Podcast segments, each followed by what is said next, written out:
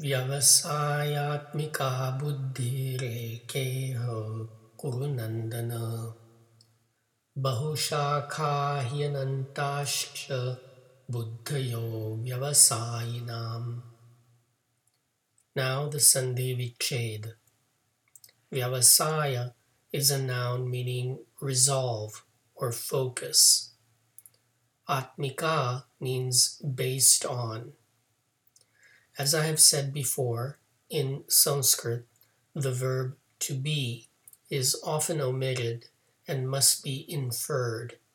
This is one such case because Krishna is saying, understanding is based on focus. Buddhi is the singular nominal form of a noun meaning wisdom, as in verse thirty-nine. In this verse, I translate it as understanding. Ekeha means one, and in this verse, I translate it as the adjective singular. Iha is a pronoun meaning here, as in the previous verse. Again, it is referring to the wisdom being articulated through the yoga philosophical system. Guru was the name of the clan to which Arjuna, his brothers, and even the cousins he was fighting all belonged. Kurunandana is a proper noun by which Krishna is addressing Arjuna. It means joy of the Kurus. Bahu is an adjective meaning many. Shakaha is the plural form of a noun meaning branch. He is a particle giving verbal emphasis.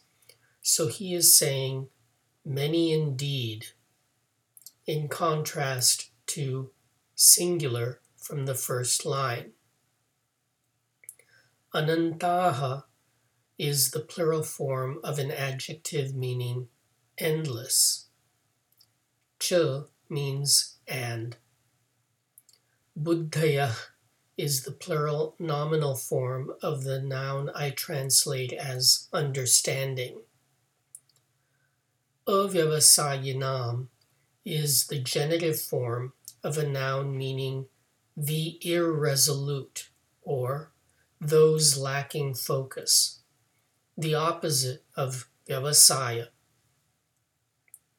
Reordering for English, we get the following Anvaya.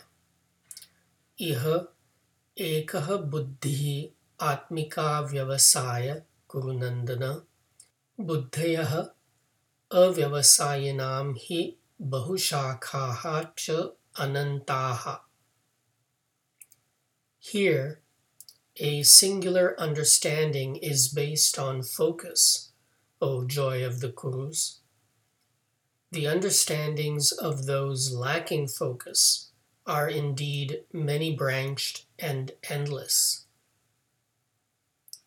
Here, Krishna makes a notable claim that understanding or wisdom is affected by focus, becoming one-pointed with resolve and disintegrating into endless branches when focus is lost. Thank you for subscribing to the five-minute Gita, narrated by Milind S. Pundit, with gratitude to my father and Sanskrit teacher, Doctor Sudhakar M. Pundit. I recommend English translations by Swami Gambhirananda or Swami Chinmayananda. The late Doctor Sundar Hattangari has also published Sandhivicheda and Anvaya, available online.